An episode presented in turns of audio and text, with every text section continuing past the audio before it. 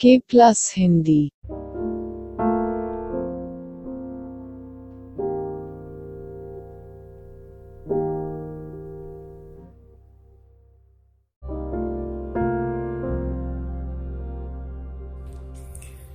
ना समझ को समझ दो, वरदान नहीं। एक राजा वन भ्रमण के लिए गया। रास्ता भूल जाने पर भूख प्यास से पीड़ित, वह एक वनवासी की झोपड़ी पर पहुँचा।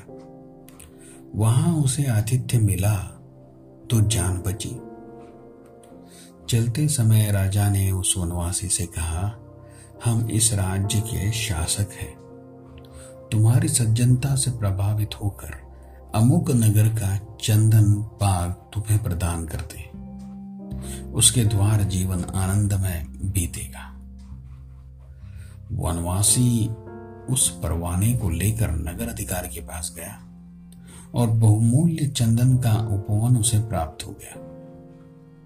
चंदन का क्या जानकारी न होने से वनवासी चंदन के वृक्ष काट कर उनका कोयला बनाकर शहर में बेचने लगा।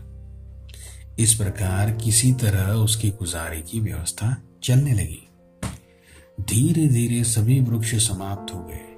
एक अंतिम पेड़ बचा। वर्षा होने के कारण कोयला न बन सका तो उसने लकड़ी बेचने का निश्चय किया। लकड़ी का गट्ठा लेकर जब बाज़ार में पहुँचा तो सुगंध से प्रभावित लोगों ने उसका भारी मूल्य चुकाया। आश्चर्यचकित वनवासी ने उसका कारण पूछा तो लोगों ने कहा, यह चंदन काष्ठ है। बहुत मूल्यवान है।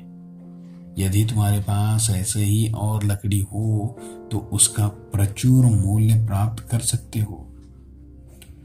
वनवासी अपनी नासमझी पर पश्चाताप करने लगा कि उसने इतना बड़ा बहुमूल्य चंदन वन कौड़ी मूल कोयले बनाकर बेच दिया। पछताते हुए नासमझ को सांत्वना देते हुए एक विचारशील व्यक्ति ने कहा, मित्र, पछताओ मत। यह सारी दुनिया तुम्हारी ही तरह नासमझ है। जीवन का एक एक क्षण बहुमूल्य है, पर लोग उसे वासना और तृष्णाओं के बदले कौड़ी मोल में गवाते हैं। तुम्हारे पास जो एक वृक्ष बना है, बचा है। तुम्हारे पास जो एक वृक्ष बचा है, उसी का सदुपयोग कर लो। तो कम नहीं। बहुत गंवाकर भी अंत में यदि कोई मनुष्य संभल जाता है तो वह भी बुद्धिमान ही माना जाता है।